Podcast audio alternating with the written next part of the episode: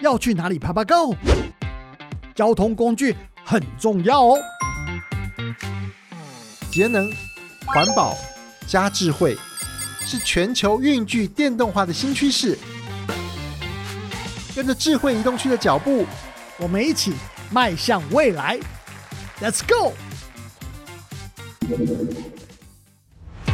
智慧移动区，Let's go！欢迎大家再次收听我们的 Podcast。那最近从整个全世界的近零碳排到台湾的近零碳排啊，大家对这个字其实非常熟悉。那很多人就希望说，哎，到底全世界这样子做，台湾到底该怎么办？因此，我们今天请到这边方面的专家，也是台湾环境规划协会的理事长赵家伟博士啊，来跟我们大家一起来谈这个问题。家伟博士，可以跟大家问个好。好，Peter 好，然后各位听众朋友大家好，特别是关心电动车发展的朋友大家好。好，家伟兄，最近在新闻媒体报道里面，其实出现一个大家其实蛮关注的一个话题，就是在机车的补助方案里面哦，那环保署目前的规划不但还没有提到。啊，所谓的电动机车到底该怎么补助？但在另外一块的地方，也就是太旧的这个 program 啊，这个计划里面起死回生，又再次出现了。他说这次呢，预计会补助两千块给民众，但是他却完全没有限制说你两千块要怎么用。所以换句话说，他可能可以去买燃油机车，这都是可以的。那所以有些人说这个是大开倒车的一种做法。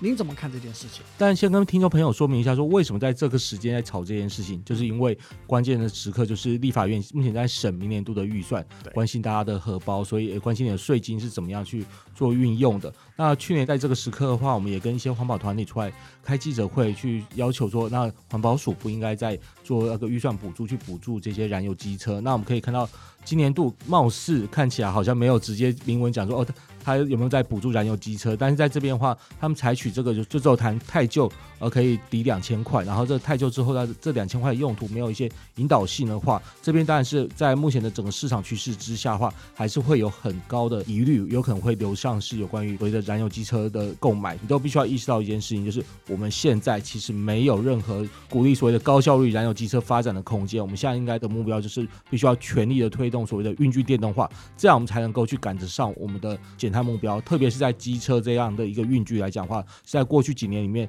运输部门里面排碳量增长最高的一个运具形态。特别是我们可以看到的一个问题是，你目前在台湾的其他的政策环境来讲，我们的油价虽然在最近不断在飙，但是还是。相对来讲还是便宜的，你还没有把这些排放的空污啊，跟排碳的外部成本好好的纳入。因为说那现在的话，要能够去反映这件事情的话，就是靠我们的补助怎么去设计，把这些外部成本能够反映进来。而你现在好像貌似就是说我只有然后太旧，你可以抵两千块，然后没有做任何的引导性的话，这样的一个设计来讲的话，我觉得有点不符合环保署这个环保两个字啊。因为环保署它本身来讲的话，它就知道守住这些哦，我们没有办法反映在市场价格里面的这些环境品质，特别是空气污染跟排碳这两块。很关键的问题，所以因此他在思考这个政策设计的时候，还有包含在立委再去审查这样的一个预算的时候，都应该要严谨的去检视，说他到底有没有办法让这样子的一个补助专案的设计，能够赶快把这几年来我们在电动机车上面的那个市场渗透率，能够赶快的能够冲到百分之三十以上，这样子的话，我们才能够去达到我们的减碳需求。所以我觉得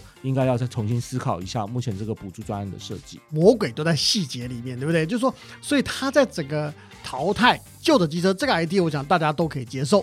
但就是说如果你在新的这个它的使用方向你不给它一个限制的话，其实真的很有可能跑到所谓燃油机车这个地方来。尤其不光是燃油机车，有些人可能买六期的燃油机车，甚至二手机车，这种对整个的空污有更大影响，这种机车都可能成为它在市场交流的一部分。所以是不是也会导致整个淘汰燃油机车的速度是有可能变慢的？对，没错，在这边的话，就很重要的事情就是，我们看二零二零年跟二零二一年的时候，在整个台湾里面，我们就已经看到错误的补助政策对整个电动机车的扩散率的影响嘛。特别是我们现在思考到说，那在电动机车的在发展过程中，其实是会让应该说年轻人去熟悉整个能源转型议题里面很重要的一个区块。因为我在学校里面教书啊，然后到处演讲的时候，我发现到说，我跟他们讲说，哎，怎么样，哪些是跟他们切身有关的？高中生演讲的时候，他们关心的事情就是未来十八岁的时候到底买哪一台车。才能够是说，呃，那对得起说地球，然后对得起他们的未来。所以在这边的话，我觉得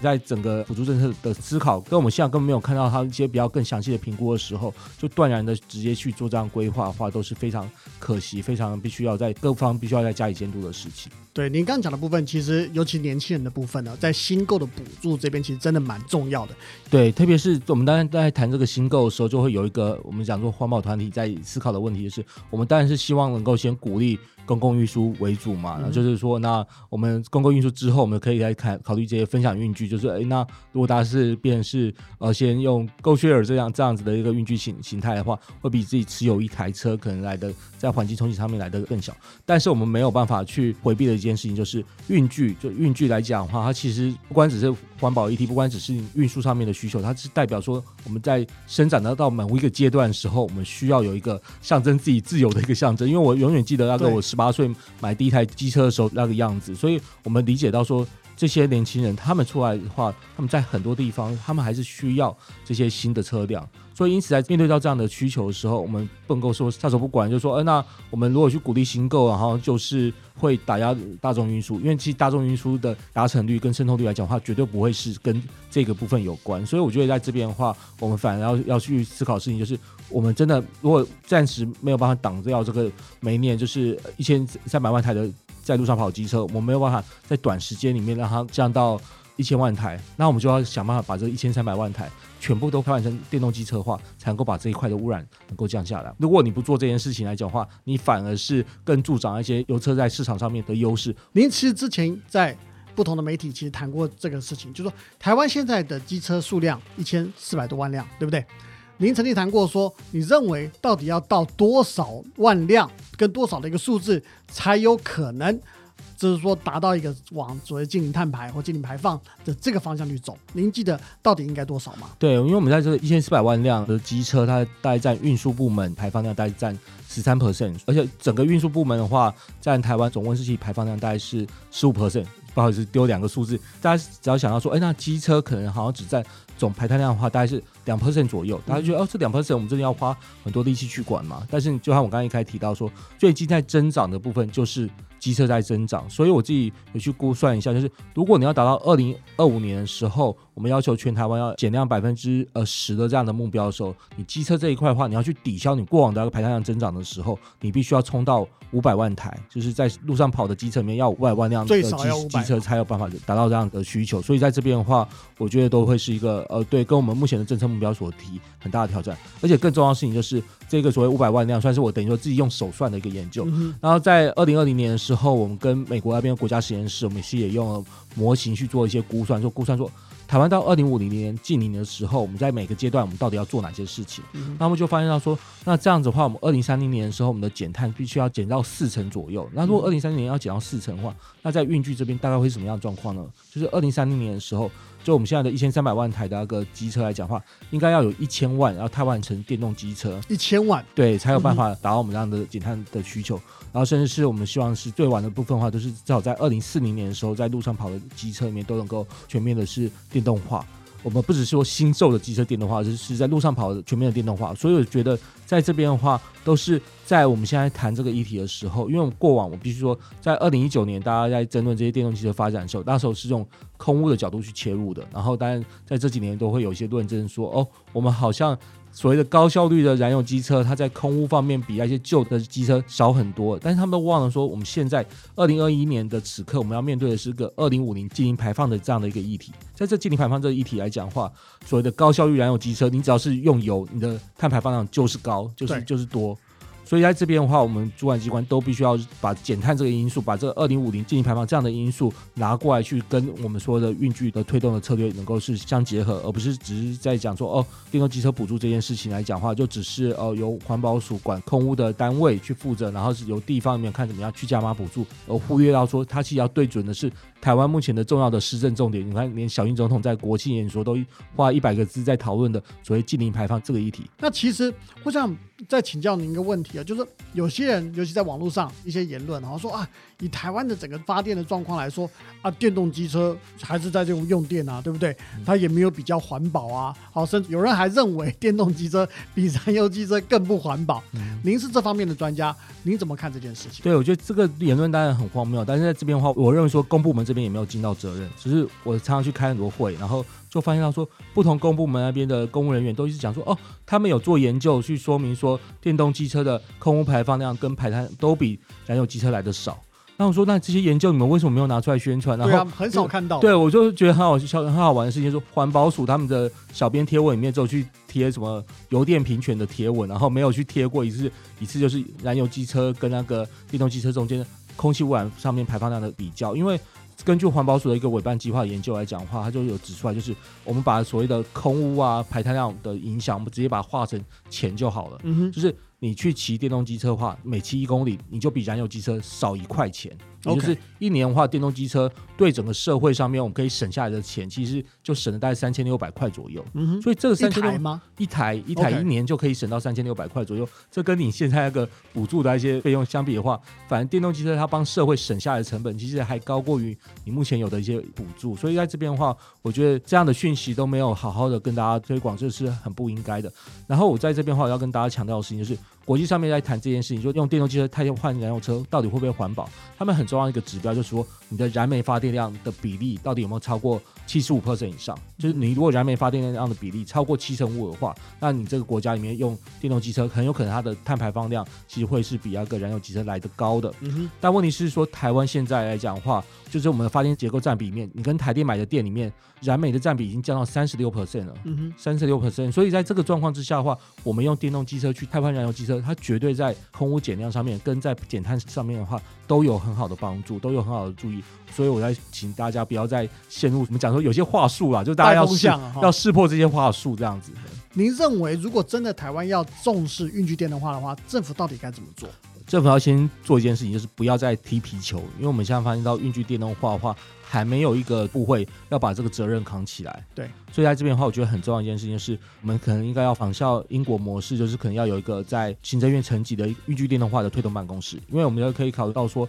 如果你在讲所谓的运具电动化这边，我们同时考量到的因素有很多元，我们考量到产业的发展，考虑到我们的外销出口，考虑到这些新创产产业，考虑到说既有汽机车维修行，他他们可能会有的一些生计的问题。那在这边的话，我们就可以知道说，它不会只是单一的呃环境议题、单一的减碳问题。所以在这边的话，你就应该是要在这边可能要有一个很明确去指定某一个政委要去负责这样的一个办公室来去做协调，不要让说呃各个部会就是各自去躲在自己的那个小圈圈里面，然后各自去推责任。我觉得在这边这件事情来讲的话是很重要的一件事情。嗯，而且很重要，另外一个目标来讲的话，我觉得必须要仿效，像是我们在再生能源这样推动一样。我们知道再生能源，我们推我们定了一个积极的目标，然后就可以看到说它带动整个市场就往那边走。你说的是时程吗？不论是时程，就是包含是二零一六年那时候定出来，二零二五年再生能源占比百分之二十这样的一个目标来讲的话，那就是引导了整个所谓的整个市场，不只是所谓的发电业者，包含是说金融业者，然后甚至包含是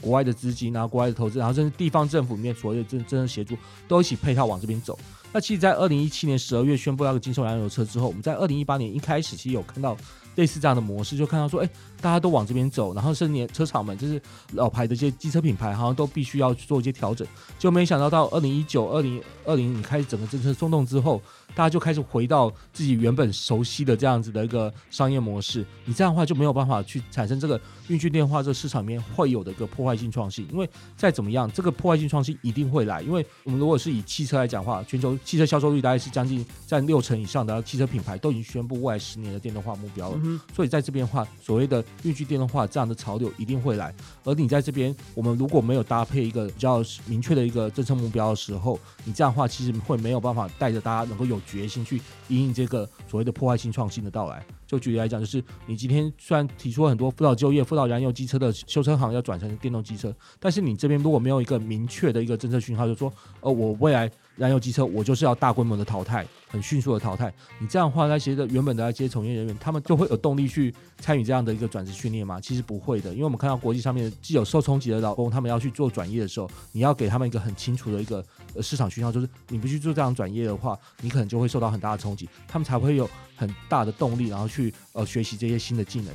那嘉伟兄，您刚刚讲到一个东西啊，就是所谓的政府怠惰的问题，当然不是故意的啦，哈，因为新冠疫情的关系，等于是他的所谓的空屋基金管理委员会其实根本就没有办法召开，那就等于说很多民间的专家其实想要反映啊整个的未来趋势或政府到底该怎么做都没有做到这件事，它这个会真的是影响整个补助规划的一个重要关键之一吗？对，因为我们要想说，所谓政府带动的话，另外一个方向讲说，哎，他今年把这个运具相关的补助金额从二零二一年的四亿，我们在二零二二年会增加到二十亿。对，那看起来好像增加规模增加很多，但是问题是，你在整个空屋基金委员会因为疫情关系都没有办法好好讨论的状况之下的话，就我认识很多空屋基金的委员，他们对于这个补助燃油车的这件事情，他们过往都很生气，然后甚至是在委员会上面的话，你可以当看到会议记录里面，他们都有提出质疑。但是在今年因为疫情的关系之下的话，这些空屋委员会他就只能够是用书面意见的书审，那就变成是让压力没有办法出来。因为照理来讲说，空基金委员会的话，他就是要管基金怎么用啊，而且很多的空基金委员会里面的委员，他同时也关心减碳议题，所以如果他们真的能够好好开实体会议的话。就绝对不会去接受所谓的一个二十亿的一个规划里面没有讲清楚说它到底对是会流到传统的燃油机车还是会流到电动机车的推动，他们会认为说这样子没有清楚的一个规划的话，他们绝对不会接受的。所以在这件事情来讲的话，我认为在最后整个补助办法在研拟之前，都应该要至少在空基金委员会那边话，都要一些细部的一些讨论，不能够说因为这些补助办法好像只是一些行政部门里面可以自己决定的事情，然后就好像就只有行政部门的意见而。忘了说这件事情其实是很社会的事情，它是决定了很多。我就开玩笑讲说，如果我们连这个电动机车这件事情的推动都做不到的话，我们其实没有办法跟人家讲说政府有心要推动减碳。因为我会说这件事情其实是在国际上面都是讲说是一个比较低垂的果实，就是说不论是在那个成本啊或者在技术上面，其实都已经很成熟了。我们可以看到说。那么多多的厂商，他们在办抽奖的时候都在抽这个这样的技术之后，它已经不是一个所谓的创新的发展，它只是一个成熟的商品，然后是大家会愿意去接这样的商品的时候，你在这个过程中，你就是必须要还要有一些政策辅助，把他们能够面临到我们讲说呃油价太过便宜所带来的冲击，能够去把它逆转回来。所以因此，在这个这件事情来讲话，这二十亿到底该怎么用，它其实要好好跟社会做讨论的。因为我开玩笑，我讲说这二十亿。明年度我们在编的减碳预算只有三亿耶，嗯哼，所以你就说这二十亿用在机车上面的，它它是我们在讲减碳预算三亿来讲的好几倍，所以在这件事情来讲的话，如何让它能够在减碳里面发挥最大的效益，我觉得这篇话是绝对需要公众讨论，然后去绝对需要呃，特别是很多的那个关心减碳的这些国会立委，在此我要利用这节目里面再讲一下，就是我们目前看到在国会里面关心减碳的立委来讲话，其实非常多。呃，四个政党里面都有立委去提出来讲说，哦，要修那个减碳的法规，然后都要把二零五零进入法。那这些这个党大概八个委员，那这些委员他们都应该要联合起来去看说，那目前到底在哪些预算里面有些不合理的配置，然后对我们在推动减碳来讲话，会有一些负面的诱因，那会让那个在预算审议期的时候就能够让明年度的预算就能够成为气候预算，就不要让他们再有一些大规模的补助金额去流到燃油汽车这样子跟我们减碳目标背道而驰的一件事情。所以的确哈，您刚讲的东西，就是说很多人会直觉会觉得说，哎，这个新的办法其实有巧门的哈，就是这个巧门它不限定，其实你就不知道跑到哪里去了。那另外一个，其实大家也会就是质疑的东西，就是说你现在只讲了所谓的淘汰旧的机车，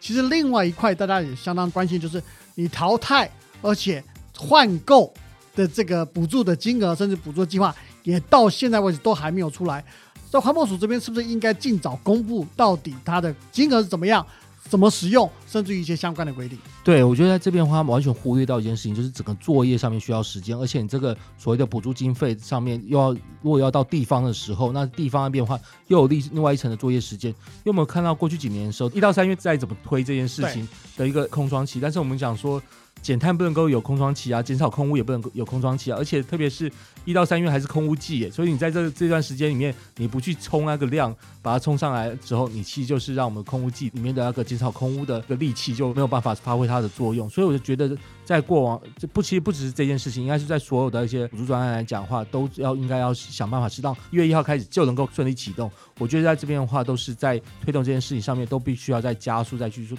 做推动的事情。所以从我的角度来讲的话，我认为说这些办法当然应该要赶快公布，然后特别是要继续说过往公布太慢的所产生出来的一些负面因素，然后赶快加快这个公布的的时程。您不光是台湾的专家，您也是整个国际趋势的专家哈。那我们把题目拉回。所谓刚刚之前结束的 COP Twenty Six 啊，这边你怎么来看这个趋势？对，现在 COP Twenty Six 来讲的话，它有个很重要的一个进展，就是说它在最后的这个我们说大会协商完的结果，我们叫做格拉斯哥气候盟约。Glasgow Climate Pact 这样的一个气候盟约最后的谈判文件里面，他把化石燃料这些的字眼把它放进到整个决议文了。因为过往来讲的话，气候谈判里面的时候，他们就会有很多产油国说，我们这是一个气候会议，我们不是个能源会议，所以你不能决定我能源要怎么走。但这一次大家都就说，我们不能够再躲在这种假象里面，我们要面对到气候变迁问题，我们就是要淘汰化石燃料。所以，我们这一次在整个大会决议文里面，有在谈到所谓要逐步降低所谓的燃煤发电，以及是要充分淘汰化石燃料补贴。我这边强调的事情，充分淘汰化石燃料补贴来讲话，我们任何去提供给燃油汽车补贴，其实都是一种。化石燃料补贴了，所以在这些都会遇到国际上面更进一步的检验。然后另外的话，我觉得在这一次的谈判里面，它其实还是有蛮多的丰硕成果啊。就是我至少呃，对于科学家来讲的话，第一次我们可以把各国里面提出来的这些目标，我们这样算一算之后。全世界有机会把世纪末增温可以控在两度 C 以下，但是未来十年到底要做什么？这是接下来几年里面各国在盯的目标。所以在明年度在埃及开的那个 COP 二十七的时候，他们就逼各国，你还要再带一个你新的未来十年到底要做什么？你二零三零年你到底要降到什么地步？你不能够谈一个二零五零净零，然后你在二零二零三零年的时候，你的那个减量水准是没有到那个原本的水准的。所以在这边的话，我觉得都是对台湾很重要的启示跟提醒。我们确定了一个二零五零年的一个方向，那我们就回头来，我们必须要把未来十年里面该有的政策强度要拿出来，该有的那个资金补助的水准，该有的公共投资的那个预算都要编出来。这样的话，我们才有办法对世界讲说，哎，我们台湾的确也是在走在这个二零五零经济转型的路上。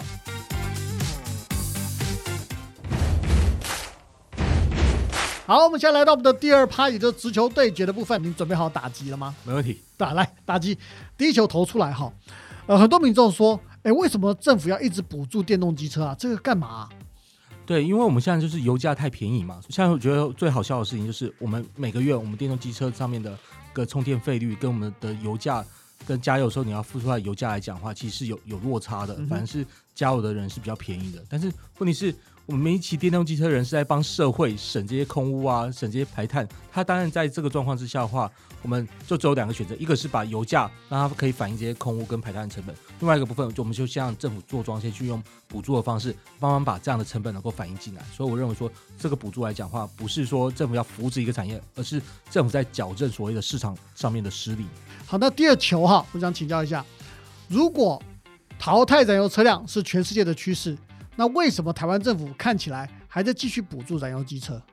哦，那这个问题来讲的话，就是我们可以看到燃油机车这边游说的力量了。应该就是每个产业它本来就是我们叫做从我们学历来讲的话，就是 incumbent，就是既得利益者。原本在这个市场它站久了嘛，然后就会面对到这个新的趋势的时候，他的态度会为了要拖延这样的一个转型时间，帮自己。再多买一些，它可以生存的时间来讲话，就会有不同的一个倡议的压力。但是在这件事情来讲的话，我觉得很重要的事情就是，我们政府面对到空屋这件事情，他是很有压力的，所以他会去压这些大的这些电厂啊，这些加密电厂，赶快要去降载。但是问题是我们甚至是包含是我们环保团体们，大家不够去支持有关于在运具电动化这件事情，忽略到说运具电动化这件事情来讲话，它是很重要的一个减少空污的很重要的政策。所以在这边的话，我们应该要把这样子的一些所谓的民意上面的这支持程度，对于空污上面的关注来讲话，我们的确成功促使了政府去想办法去把燃煤发电的占比大规模的降下来。那我们现在就要下一步的话，我们就要促使他们去盯这些所谓的。燃油汽机车啊，然后还有甚至是这些大卡车，要赶快把这边的政策能够提出来，这样的话我们才有机会去好好的真正把我们的空污能够降到像 WHO 又提了一个新的标准，你不是降到十就可以了，你要降到五啊，你 PM 二点五的浓度要降降到五啊。过往我们都是认为说，我们现在我们降到十四，我们就觉得哎，我们离那个十已经很近了。就没想到今年九月，WHO 就说哦不对，五才是能够确保大家身体健康的一个水准，所以就代表说我们还有一大段要要走。所以空污这件事情来讲的话，我认为说你没有降到真的是接近零排放的话，其实是就不算是我们真的所谓的空污防治的成功这样。了解。好，那再一球给您哈，就是蔡英文总统之前也宣布了哈，就是他要做到二零五零的近零排放，但是以台湾的现在的碳排的结构。您觉得台湾做得到这个目标吗？啊，台湾做得到哎。其实为什么我会觉得很乐观，就是台湾做到，因为我是台湾第一个把台湾如何达到经营路径的四个条件把它做出研究的研究者嘛。所以，因为我们在二零二零年有在国际期刊上面发表这篇论文，然后我们就发现到说，所谓的运具电动化那是很重要的一个必备的项目。那个我们运具电动化的话，我们那边我讲说比较细的模拟，就例如是在有关于在汽车方面，我们现在路上跑的车辆，在二零二零年的时候，一百台车里面。只有不到三台，它是非燃油车辆。但是它在三十年之后，在二零五零年之后，一百台车里面至少要有八十二台以上，它必须是非燃油汽车，这样的话我们才有机会达到所谓的减碳目标。我们甚至更希望是能够百分之百都能够是全面的电动化，因为搭配到时候我们已经是一个零碳电力系统了，那这样的话就可以达到所谓的充分减碳的效果。所以我认为说，哎，在蔡英文总统他讲这个宣誓之后，还有我们做的这些研究方向，那我们就看到一件事情，就是台湾主要的几个排碳源。我们说台湾有十家企业，它的排放量其实占了台湾的呃百分之呃四十左右，就是像什么我们很喜欢的什么呃钢铁业啊、石化业，啊不好意思，在这个节目上面我就不讲它的名称，还有一些电，还有一些电子业。但是我们过往都认为说这些产行业别，他们一定都不敢讲减碳这件事情。结果他们在这几个月，这几个在今年今年度，特别是应该说这这三个月，他们就纷纷宣布他们二零五零要做到净零。也就是说，我们在我们排碳量四成左右的的这些大的企业，他们都已经决定说，那我们二零五年净零是他们要做的一个方向。那我们剩下的部分就是，那我们如何去处理这些在我们的排放量里面十五 percent 的这些这这个运输部门？那这运输部门的话，我们当然是电动化是一一定必备的一个选项。当然的话，要跟公共运输的推广，还有说人本交通的推广，也都是非常重要的。所以在这边的话，我们要三管齐下，才能把那个十五 percent，那是跟我们生活最有关系的这十五 percent 的运距的的排碳量，我们要想办法把它降下来，然后创造整个运输系统里面很大规模的改变。好，我们来到我们的最后单元，快问快答。那在这个地方呢，是考试的时间哈。那赵家有博士，那我要考一下你对某些事情心中的一些看法。我们用快问快答的方式，好不好？准备好了吗？好的。好，来，第一个题目：燃油车还是电动车？电动车。为什么？减碳、减空污。哎，好，减碳、减空污，这非常直接哈。好，第二个，我想在整个电动车有很多种不同模式了哈。充电跟换电，你怎么挑选？呃，机车的话当然是换电，因为毕竟它的使用率会比较方便。那汽车呢？汽车的话，那个就还是要靠充电充电模式，因为换电不可能换到那么大的电池这样子。对，好，那再下一题哈，节能减碳的责任，政府、企业和民众，你会怎么挑选？呃，我当然会认为说是用民众去把这个力量压给政府，然后政府再用比较大的棍子去逼企业。哎，OK，好，一个逼一个就对了，就是一个半岛老虎，呃，鸡之虫这样的的概念，这样。下一题，台湾有多少的电动机车才能达到所谓的净零碳排？二零二五年的时候要五百万台，然后二零三零年的时候要一千万台，然后是我们目标其实应该是在二零四零年的时候，一千四百万台的机车全部都要是电动机车。好，那下一题，台湾的近零排放的挑战和未来。呃，挑战来讲的话，就是重要是一个价格。我们如何让我们的电价跟那个油价都能够充分的去反映到我们在排碳上面所产生的成本，我们使用化石燃料所产生的那个空污的成本，我觉得这边是很重要的一个概念。然后第二个最大的挑战，其实也是 Smart 这边做的民调，就是